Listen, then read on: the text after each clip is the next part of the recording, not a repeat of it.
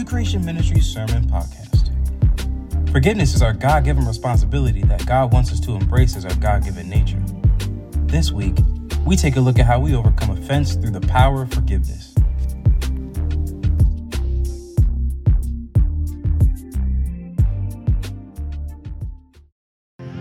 Father, we thank you for who you are. We thank you for this time that we have together with you and with each other. And Father, we pray that you would just block out all distractions from our minds and our hearts so that we can clearly hear from you. Give us eyes to see you, give us ears to hear you. Give us the grace to obey you. In Jesus' name, amen. How's everybody? Good, good. Walk down the hallway, there's smell of some good food there. Uh, they said, don't leave. We got plenty of food for everybody. So please, they said, don't leave without getting some food. They got plenty of food for everyone. Someone told me before worship they were distracted by the pancakes and they had trouble focusing. Um, hey, please sign up for small groups. If, again, if you're willing to host one, maybe, maybe you don't want to lead it, but you're willing to host, we can still use, like I said, for this first time around, all you got to do is be able to hit play and we'll, so we're going to show a video. We're going to have, and then we'll have books to go along with it. The, um, the entire church is going to be going through the bait of Satan, and the entire church is going to be going dealing with how to deal, work, going through how to deal with the spirit of offense. And we're going to do it no matter. All the groups are going to be doing it. So if you if you're in the men's group, women's group, every group is going to be doing it for that period of time because we want the whole church to go through um, the spirit of offense because imagine if we have a whole church of forgivers and everybody in the church is more like has a heart of forgiveness towards one another. How powerful can that church be? The Bible says they'll know we're Christians by our love for one another. And so that's just crucial. So everywhere is going forward. So if you're like, I don't want this, I'm gonna sign up for this one over here, you know, it's still gonna be the same thing. So, because we think it's important for everybody to go through that. And so last week we talked about walking out the discipline of forgiveness. We did part one. So this week we're going to do walking out the discipline of forgiveness, part two. And, and before we jump in there, how much know, again, how, how many of us did the 40 day fast? Give it up, you made it, right? Praise the Lord. And the goal is that we were focusing on putting some disciplines in our life. And I want to encourage you make sure you don't run back to those things that you gave up because you'll find they'll take more than, they, than you gave up. I was saying, I know in my battle sometimes with weight loss, I, I can go, I can put a, 10, it takes me like months to lose 10 pounds and it takes me like a week to get them back. And so be careful. Like I said, make sure you put your disciplines in place. And forgiveness is a discipline. It is a discipline. We have to train ourselves to be forgivers. Matthew 18, 21 to 35. Then Peter came and said to him, Lord, how often shall my brother sin against me, and I forgive him? Up to seven times? Jesus said to him, I do not say to you up to seven times, but up to seventy times seven. For this reason, the kingdom of heaven may be compared to a king who wished to settle accounts with his slaves. When he had begun to settle them, one who owed him 10,000 talents was brought to him. But since he did not have the means to repay, his Lord commanded him to be sold along with his wife and children and all that he had, and repayment to be made. So the slave fell to the ground and prostrated himself before him, saying, Have patience with me, and I will, will repay you everything. And the Lord of that slave felt compassion and released him and forgave him the debt. Stop there for a moment. This slave owed the master the equivalent of 60 million days of work you would have to work 60 million days to, in order to repay 10,000 talents. So keep that perspective. But that slave went out and found one of his fellow slaves who owed him a hundred denarii. And he seized him and began to choke him, saying, Pay back what you owe. Stop for a moment. Now, this guy owed that same servant a hundred days' labor. So he owed, this guy just was forgiven 60 million days of labor. This guy owes him 100 days of labor. Go back, now keep going. So his fellow slave fell to the ground and began to plead with him, saying, Have patience with me, and I will repay you. But he was unwilling, and went and threw him in prison until he should pay back what was owed. So when his fellow slaves saw what had happened, they were deeply grieved, and came and reported to their Lord all that had happened. Then summoning him, his Lord said to him, You wicked slave, I forgave you all that debt because you pleaded with me. Should you not also have had mercy on your fellow slave in the same way that I had mercy on you? And his Lord, moved with anger, handed him over to the torturers until he should repay all that was owed him. My heavenly Father will also do the same to you if each of you does not forgive his brother from your heart. That last verse is very powerful. If you have your Bible, you want to highlight that. You want to highlight that in your mind. He says, Father in heaven will also do the same to you that he just did to this gentleman. If each of you does not forgive his brother from his heart. Who is Jesus talking to? The disciples asked him the question and he's addressing the disciples. And it's, it's nowhere around it. He's threatens. It sounds like he's threatening the disciples. Such my Father will do to each of you if you do not forgive your brother from your heart. Come on, what if everybody took forgiveness that serious? I mean, think about this verse. This is what I call one of those fear of the Lord type verses. And I think the fear of the Lord is just lacking and missing, especially in area of forgiveness. We know that we need to forgive, but we won't in some certain areas.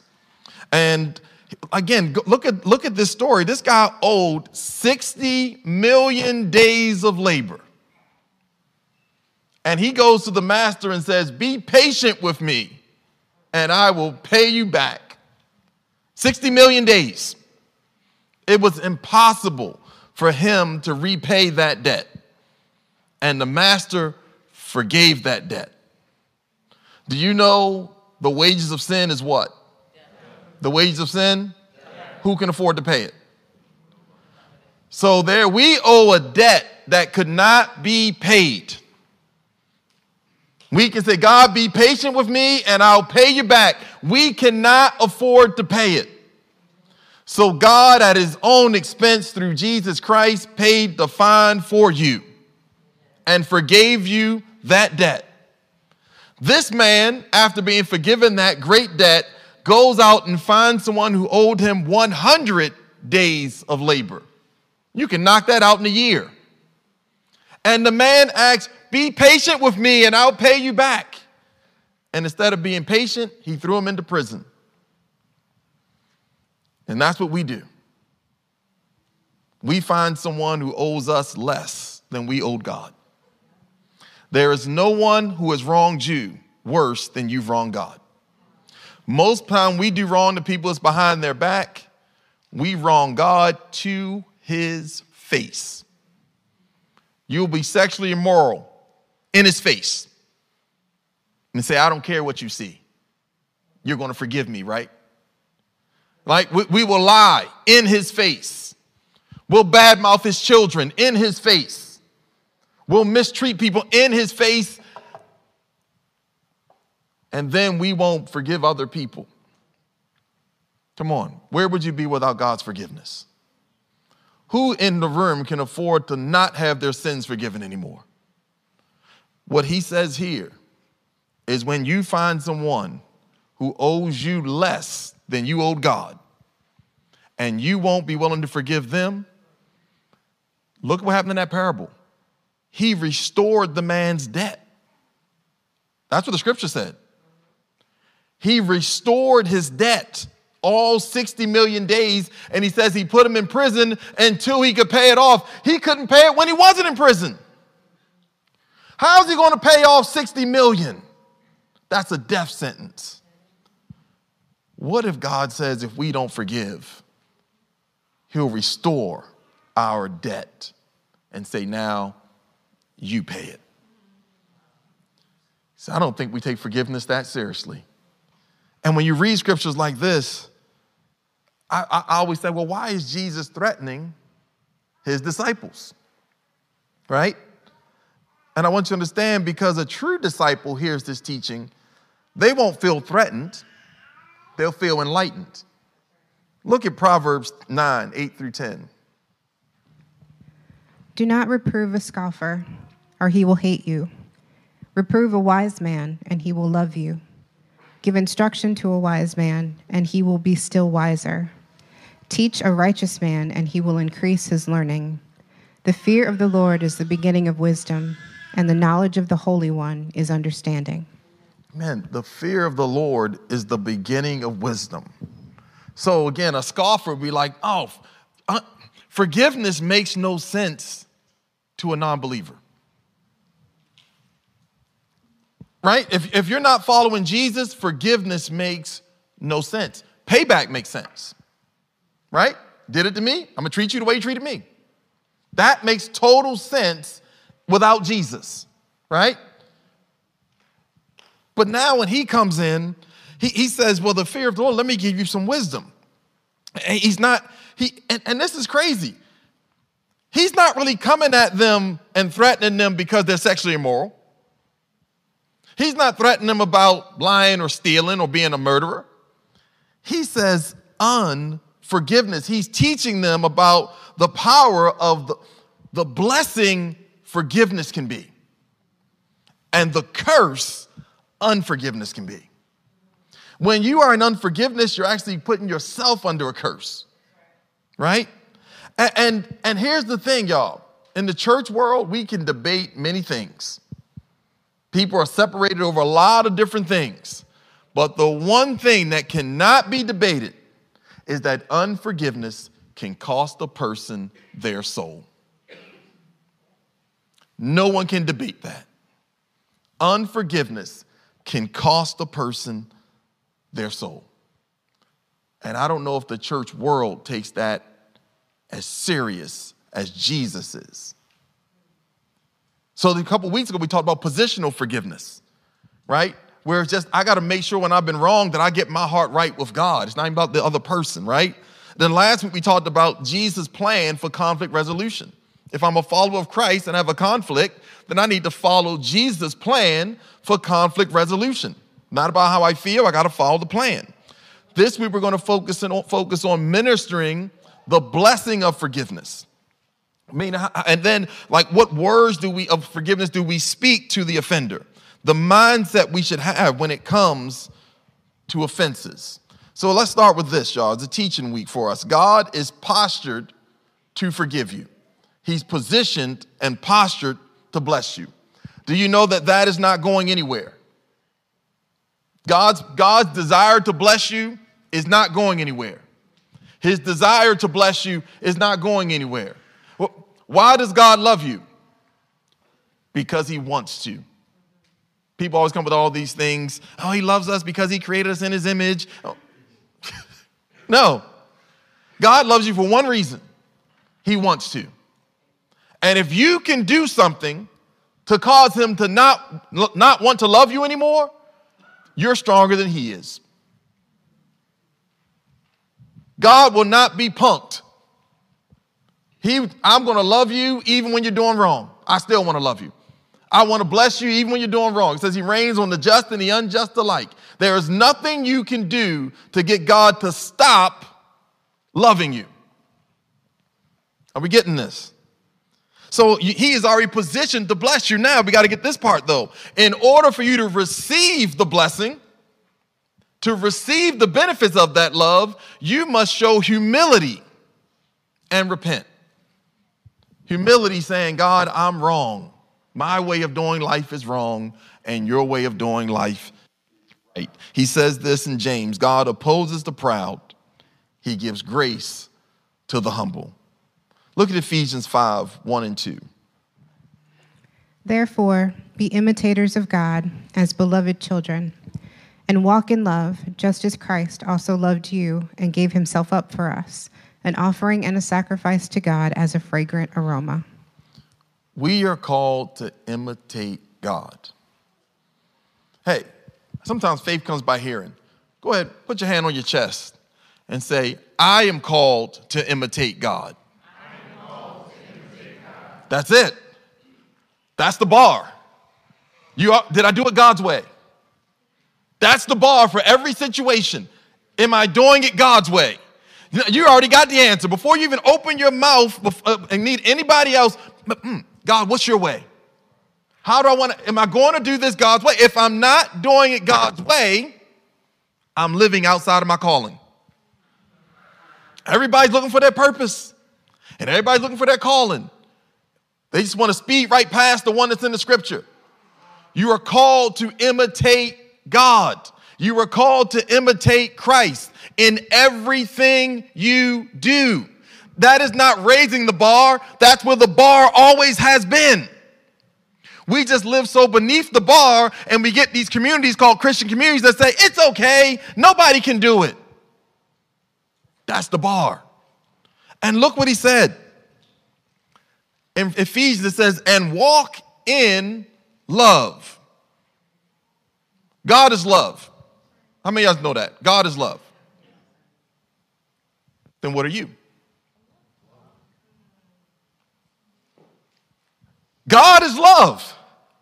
And you are made in the image of God. You are a daughter of God or son of God. You are called to imitate God. So, man, Mona should be love. If anybody should characterize you, they should characterize you by love. Getting this? This is your purpose. This is, they see, if I told your purpose is to have a million dollars, oh yeah, praise God. Your purpose is to be love. When is God not love?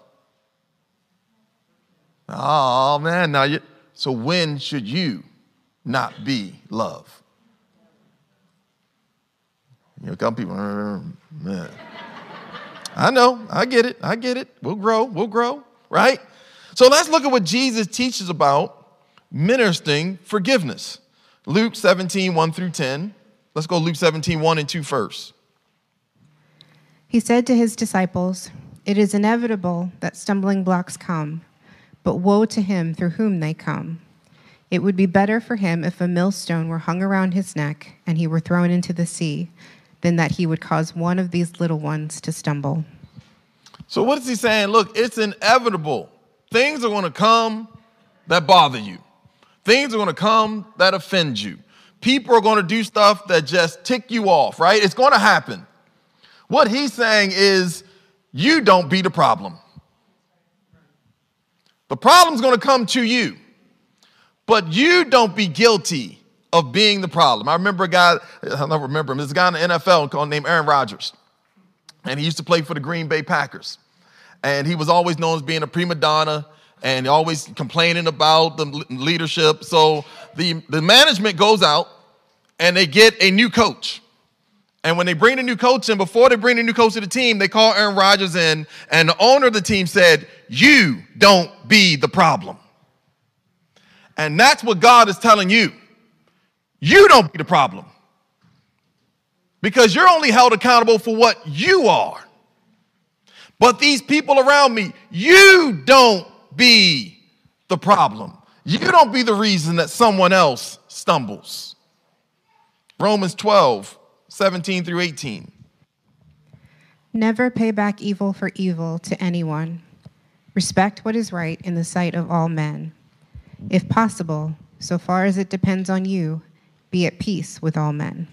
Here's how you don't be the problem never pay back evil for evil to anyone. Yeah, yeah, that's the one amen I might have got last night. because our default is payback, isn't it? Come on, just be real, church, right? Our default, look, I'm not, I'm, let's be real. You're better off starting off where you really are so we can get you to where you got to be. Payback is your default. Hey, I, I'm not, I don't have the gift of mercy. Every time I take the test, I, I grade low in the mercy department. Because my default, my mind starts with payback, and I got to work my way to mercy. And maybe I'm just the only person that's wired that way. The rest y'all like, oh, we, we need a new pastor.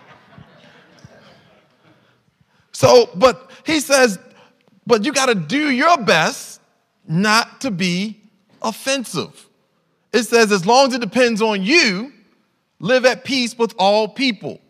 So they could be talking to you in the nastiest way, as long as it depends on you. Be at peace with all people. Yeah, let me help y'all with this. You know, every rude comment doesn't need a response. When Jesus was on, the, on trial, they're saying all kind of nasty stuff to Jesus. What'd he do? He didn't say a word. Hmm, you're called to imitate Jesus. See, that's why some of us couldn't be the Savior. Because we on trial like, oh no, oh no. Don't you know? Lightning, taking, like, I was just called, everybody been wiped out. Angels, kill now. Right? Ain't nobody getting saved up in here. And that's why I'm not the Savior. Because again, he's saying, look, as long as it depends on you, no matter what, when you gave your life to Jesus, you forfeited the right to be you. So you no longer get to handle this situation the way that you would and call yourself a follower of Christ. You have to handle the situation the way that he would. And if he let Jesus get beaten, you don't think he's gonna let you go through some hardship?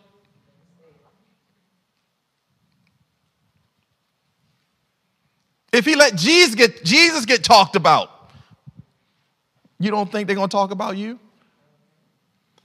And he already gave you a model for how to respond. Keep your mouth shut. Be still and know that he's God. See, look at this. Look at verse 19. This will really encourage you. 12 and 19. Never take your own revenge, beloved, but leave room for the wrath of God. For it is written, Vengeance is mine, I will repay, says the Lord. Don't God seem slow with his vengeance sometimes, though? Like sometimes I feel like I want to help him. I got a plan. Like, God, I know you're busy. Just do a little bit of this and that to him. You know, take out a kneecap, heal him, make it spiritual. But here's what you got to do, y'all. When somebody wrongs you, be quick to listen, slow to speak, slow to become angry. Get a plan of action from Scripture. You can't trust your mind. You can't trust your feelings. Don't, I know we wear the little bracelets. What would Jesus do? What, I would encourage you to do what Jesus did. Don't just say, What would he do? Do what he did. Get a plan of action from the scripture. Until you get a plan of action from the scripture, don't respond. Until you get a plan of action from the scripture, don't respond. But what often happens for too many is we respond with our flesh. And then we want to handle out our own forms of justice and our own form of penalties. Let me show you how we do this on a low level, right? We do it in our homes. We do it with our relationships, right? Husband upset with a wife. What's he going to do next? He's going to give her the penalty of withdrawal. I'm not talking to her. Anybody ever felt that penalty? Anybody ever administered that penalty? Okay. Got any liars?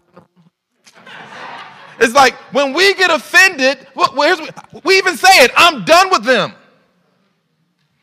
I'm defriending them. I'm blocking them. Why? I am giving them the penalty. The penalty, you don't, you don't hurt my feelings. Penalty. You don't disappoint me. Penalty. You don't do it my way. Penalty. Withdrawal. Right? Do you know the problem is that? That is the punishment. We talked about that last week.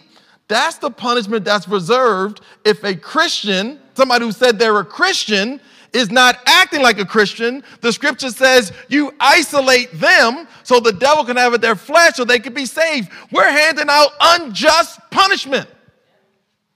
This isn't some Christian not acting Christian. They just didn't do what you wanted. But we, eh, you come, you told me you'd be here at seven. You didn't get at seven fifteen. Mm.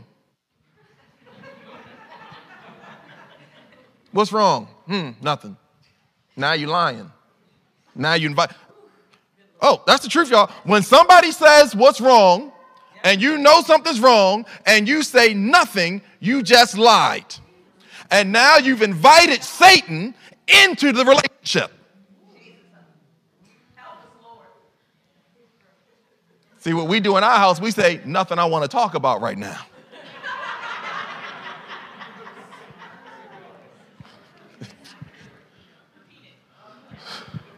so, understand this. We often are punishing people with withdrawal. And now, let me ask you this. You know who you, you think you're punishing them, but the isolation, the enemy now is going to attack you. Because it says, the scripture says, put them in isolation so the devil can have it their flesh. You just put yourself in isolation. Let me help. Do the thoughts get more spiritual when you're in isolation? No. No.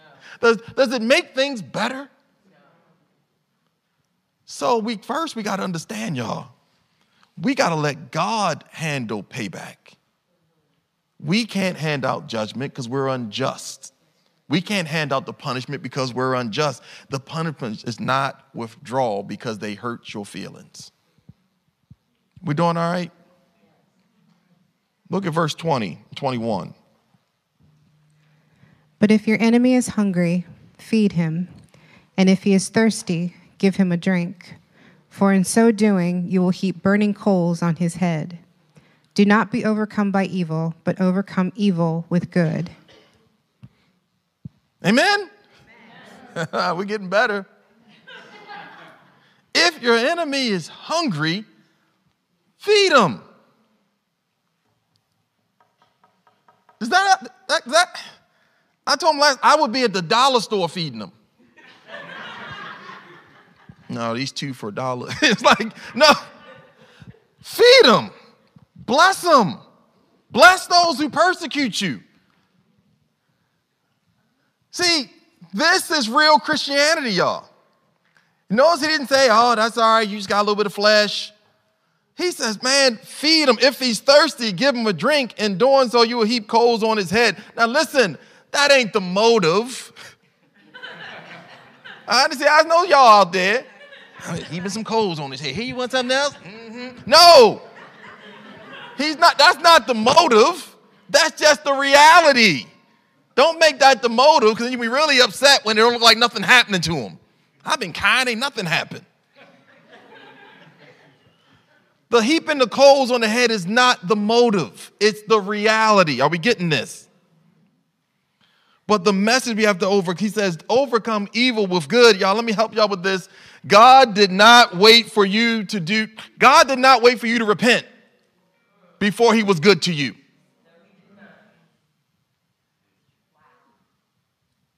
We getting that?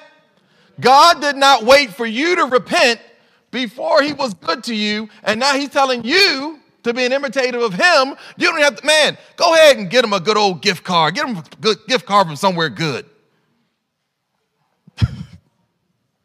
Come on, bless him. Hook him up like God would do and do it for the right motives. Why? What's the right motive? Because God said so. He's not even saying do it because, oh, you know, because you feel all warm and fuzzy you want to do it, because God said so. Right? Are we getting this? Luke 17, 3 and 4. Be on your guard. If your brother sins, rebuke him, and if he repents, forgive him.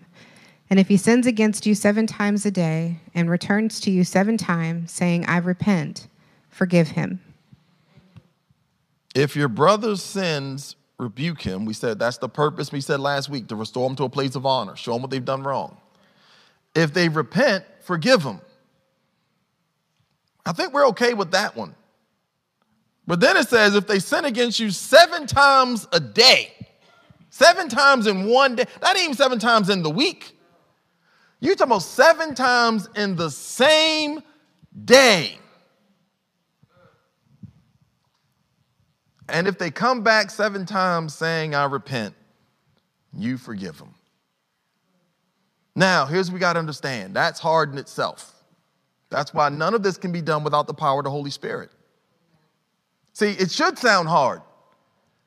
That means you need God in order you need God in order to obey God.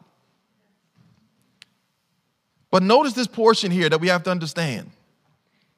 The important part of the forgiveness being expressed was the remorse and repentance on the part of the offender. Remember, even in Matthew, the guy said, Be patient with me and I'll pay you all. He fell down prostrate. So listen, we have positional forgiveness, but we don't run up to them and say, I forgive you. We let them know what they did wrong. And if they repent, you say, I forgive you. But you've already established it in your heart. Are we getting this? I know some people have been abused. Do not call your abuser and say, I forgive you, if they've shown no remorse, if they, they haven't repented, but you just don't carry bitterness the rest of your life. And you got to get that right between you and God, but you don't have to call them up and say, I, I, I forgive you. They haven't repented. Are we getting this? No different than God. G- people get saved, God's ready to save. People must repent in order to receive that blessing. Are we getting this, y'all? So I, I, I, want you to understand that how important that is. The, the verb blessing of I forgive you is valuable.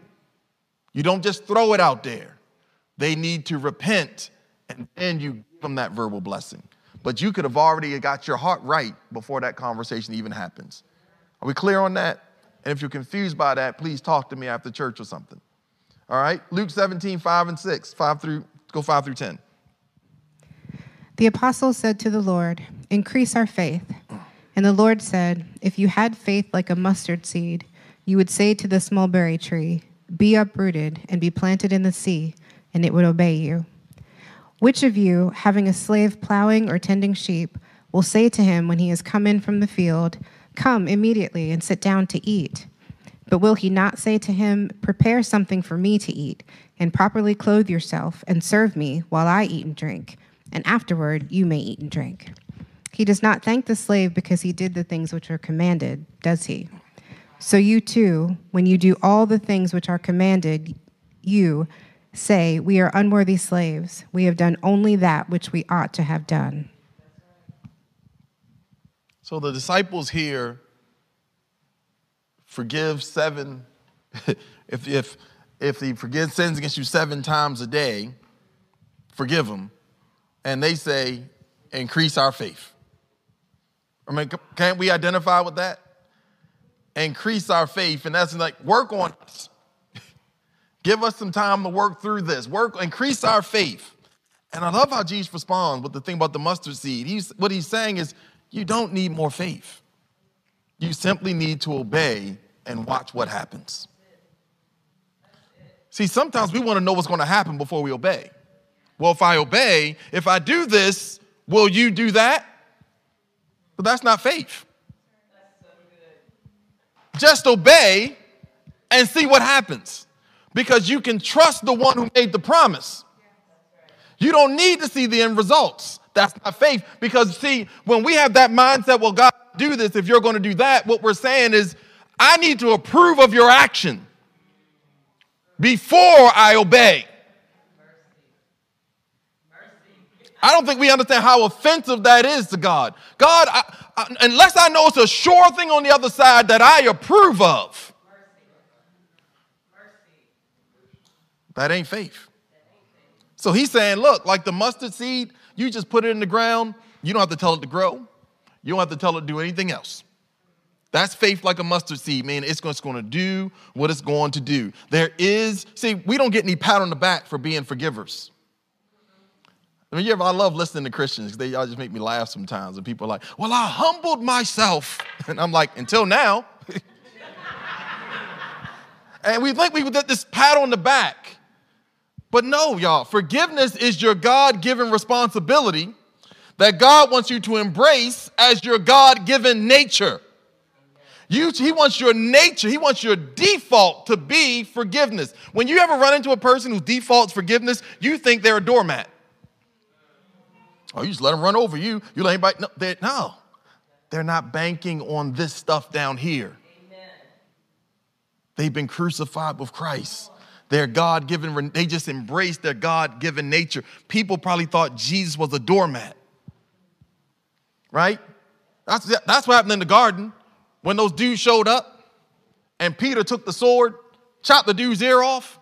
Peter was now Peter was ready to die at that moment. He was ready to die with Jesus. Let's go. Peter gets rebuked. Jesus like I can handle my own business. Puts the dude ear back on. So people people think Peter ran because he was afraid to die. Peter was like, I ain't willing to die for that. I'm willing to die for a Jesus who's about kicking butt and taking names. That's the Jesus we want. We don't want Jesus. Most of us want Barabbas. See, Barabbas' name means son of the father. Barabbas was known as an insurrectionist. He wasn't killing Jews, he was killing Romans. He was a butt kicker. He looked more to them like the Messiah they wanted. So when they held him up, they were like, Who do you want? Son of the Father or the Son of God? They was like, Well, this dude at least is kicking butt. That's my God. Give us Barabbas. And that's what we're still saying today. I want Barabbas. Give me the Son of the Father who's kicking butt and getting justice my way, because my justice is payback. Not this pacifist dude who says, Love your enemies. Wow. We doing all right? Yep. Must be the pancakes.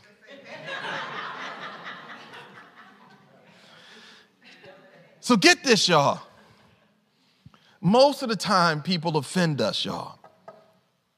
It's unintentional. And most of the time, we offend other people. It's unintentional. Are we getting this? Sometimes we just, and what I mean by that is it doesn't mean what they did was wrong, wasn't wrong. It means hurting you was not their motive. Two things can be true. Somebody can do something wrong and their motive wasn't to hurt you.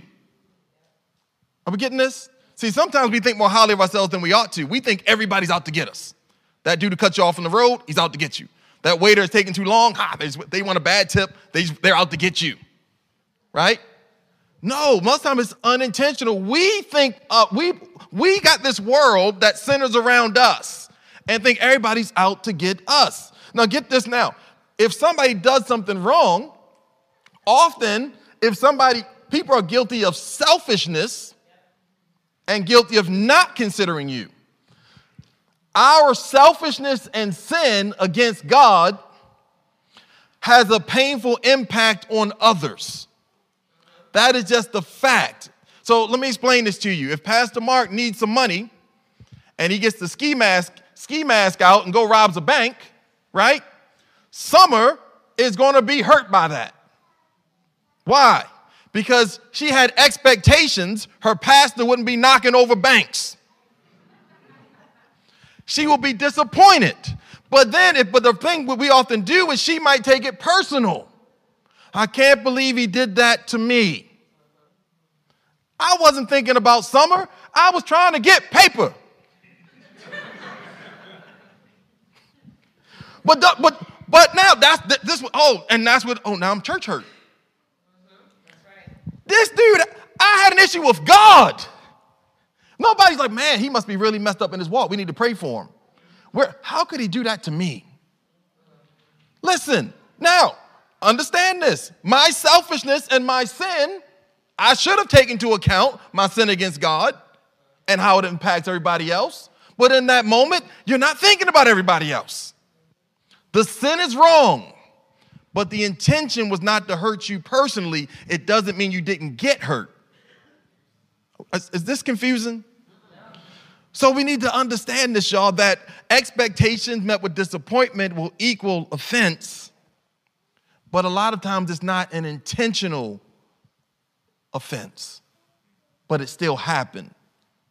And yes, she would have the she was that her pastor's not knocking over banks. We getting this? Bring home that Shannon said, bring home that paper. Pray for the girl in the front. She's got pancakes on the brain. Now, understand this do your best not to offend someone. And what I mean by that is don't be offended, don't be offensive for offensive sake. Well, I'm just gonna be who I am. That's me. I'm gonna be me. No, be Jesus, right? And, and, and the only time it's okay to be offensive is if you're obeying God's word. Trust me, you obey God's word, you will offend enough people. You don't have to go out of your way. So, but but but I want to understand this. Just because you don't do what others want doesn't mean you are the problem. Are we getting this? Because some people take blame on themselves for everything. Just because you didn't do what somebody else wanted, it doesn't mean you are the problem. No is an option in your life. Use that no muscle. And if something like when somebody puts you on the spot, we need a decision right now, say no. Oh, you need a decision right now, you'll give me time to think or pray, I'm gonna say no. You know why? Because nobody's really offended if you reverse a no. But you give a yes in haste, people get offended if you, if you reverse a yes. Right? So understand in a healthy relationship, difference of opinions are allowed and are okay to be expressed in that relationship. Remember, that's how we grow iron sharpening iron. Every conversation does not have to have a winner or a loser. If there's a loser after our conversation, if there's a winner and a loser, we both lost. Conflict is healthy. Conflict is how we grow in our relationship. Conflict is not the same as arguing. Conflict would be you want you like the toilet seat up, I like the toilet seat down. That's conflict. You say foyer, I say four. No, I say foyer. My wife says foyer. That's conflict. We do. Conflict is how we grow. Are we getting this? We can, that's why we have conflict resolution. Conflict is how we grow. And when we have conflict conversations, they're not about yesterday. Conflict conversations are about tomorrow. We can keep going over yesterday for hours. It gets us no, we need a plan for tomorrow. What are we going to do so this doesn't happen again? Arguments can be so simple if, hey, you did this and you wronged me. That, uh, that, I felt when you did that. Oh, I'm so sorry you felt that way. What do you need for the next time? See how easy that was? Now you got to need Jesus, the Holy Spirit, in order to do it. But you know, but that that's the posture of a servant. I'm here to serve. Sorry, you man, sorry, Joy, that that happened. What do what can I do to help you the next time? Not, well, I don't know why you could think that, Joy. How can you think that about me? Joy didn't ask to think what she thinking. You ever ask somebody, uh, y'all I'm, I'm, sure you had these conversations. Walk, come on up. I'm sure we had these conversations before. Somebody said, hey, what you thinking? And you tell them what you're thinking. You're like, how could you think that? I didn't ask to think it. But you asked what I was thinking. How could you think that? I just think. if you don't want to know what's going on in here, and sometimes you want to save some pain, just keep the thought to yourself. What you thinking? Nothing I want to talk about right now. Don't lie. So remember this last thing, y'all. Forgiveness promotes unity. Colossians 3 12 through 13. So, as those who have been chosen of God, holy and beloved, put on a heart of compassion, kindness, humility, gentleness, and patience, bearing with one another and forgiving each other. Whoever has a complaint against anyone, just as the Lord forgave you, so also should you. Beyond all these things, put on love, which is the perfect bond of unity. What's the perfect bond of unity? What are we called to be? Come on, y'all, we getting this. Whenever you're in unforgiveness, you're living outside of your calling, outside of your character, outside of your identity. But unity, the bond of love is the bond of unity, right? You ever notice in your life you never have to make room for negative thoughts? You never have to make room for negativity. That's our default, right? We never have to make room for thoughts of revenge or payback. We never I found in my life I need to make room for mercy. And the scripture says, because judgment without mercy will be shown to anyone who has not been merciful, mercy triumphs over judgment. I have to make room in my life for mercy. Because I can confess that is not my default. So I have to discipline myself towards merciful thoughts. I have to discipline myself towards loving thoughts. I have to discipline myself towards forgiveness. Are we getting this? That's a discipline. Train your body, beat your body, make it your slave, train it in the way that it should go. And so, listen, we're closing out the fast, we're talking about forgiveness. You know what's in there. You need to let God remove some of that stuff so you can make room for mercy. I guarantee you right now, especially to the fellas, somebody says, Man, I'm about to give you a free 85 inch flat screen. You ain't thinking about whether you got space for it or not. You be like, oh, give it to me. I'll make room for it. Amen, men. Come on, be, let's be honest. Amen. I'll, right? Somebody drives up, say, hey, we got a brand new um, BMW for you. You go, I ain't got no room in the garage. You like, oh, we'll make room. We'll put the work in and make room. Well, we got to put the work in and make room for mercy. We got to put the work in and make room for love. Put the room, work in and make room for Jesus. Listen, communion's available, the altar's open. When we take communion, we're saying, Jesus, I'm taking all of you, not just the pieces I'm comfortable with. I'm taking all of you and I'm giving up all of me. Don't take communion if that's not your mindset. And I don't tell you that because we're short on supplies or anything like that. I tell you that because the Bible says if you take communion in an unworthy manner with the wrong mindset, you can take a curse unto yourself. And I love you too much to have that happen to you. But if you're like, God, I'm taking all of you and I'm giving up all of me, and it's okay to add this in here, please help me to do this. He will be just and faithful to help you to do that. So lay down whatever you need to lay down and then take communion today, and then we'll go enjoy some pancakes. Amen. Thank you for tuning into our sermon for this week. We hope you are blessed and encouraged by it. Please feel free to subscribe and share our podcast with family and friends. To learn more about New Creation Ministries, please check out our website at www.ncm.life.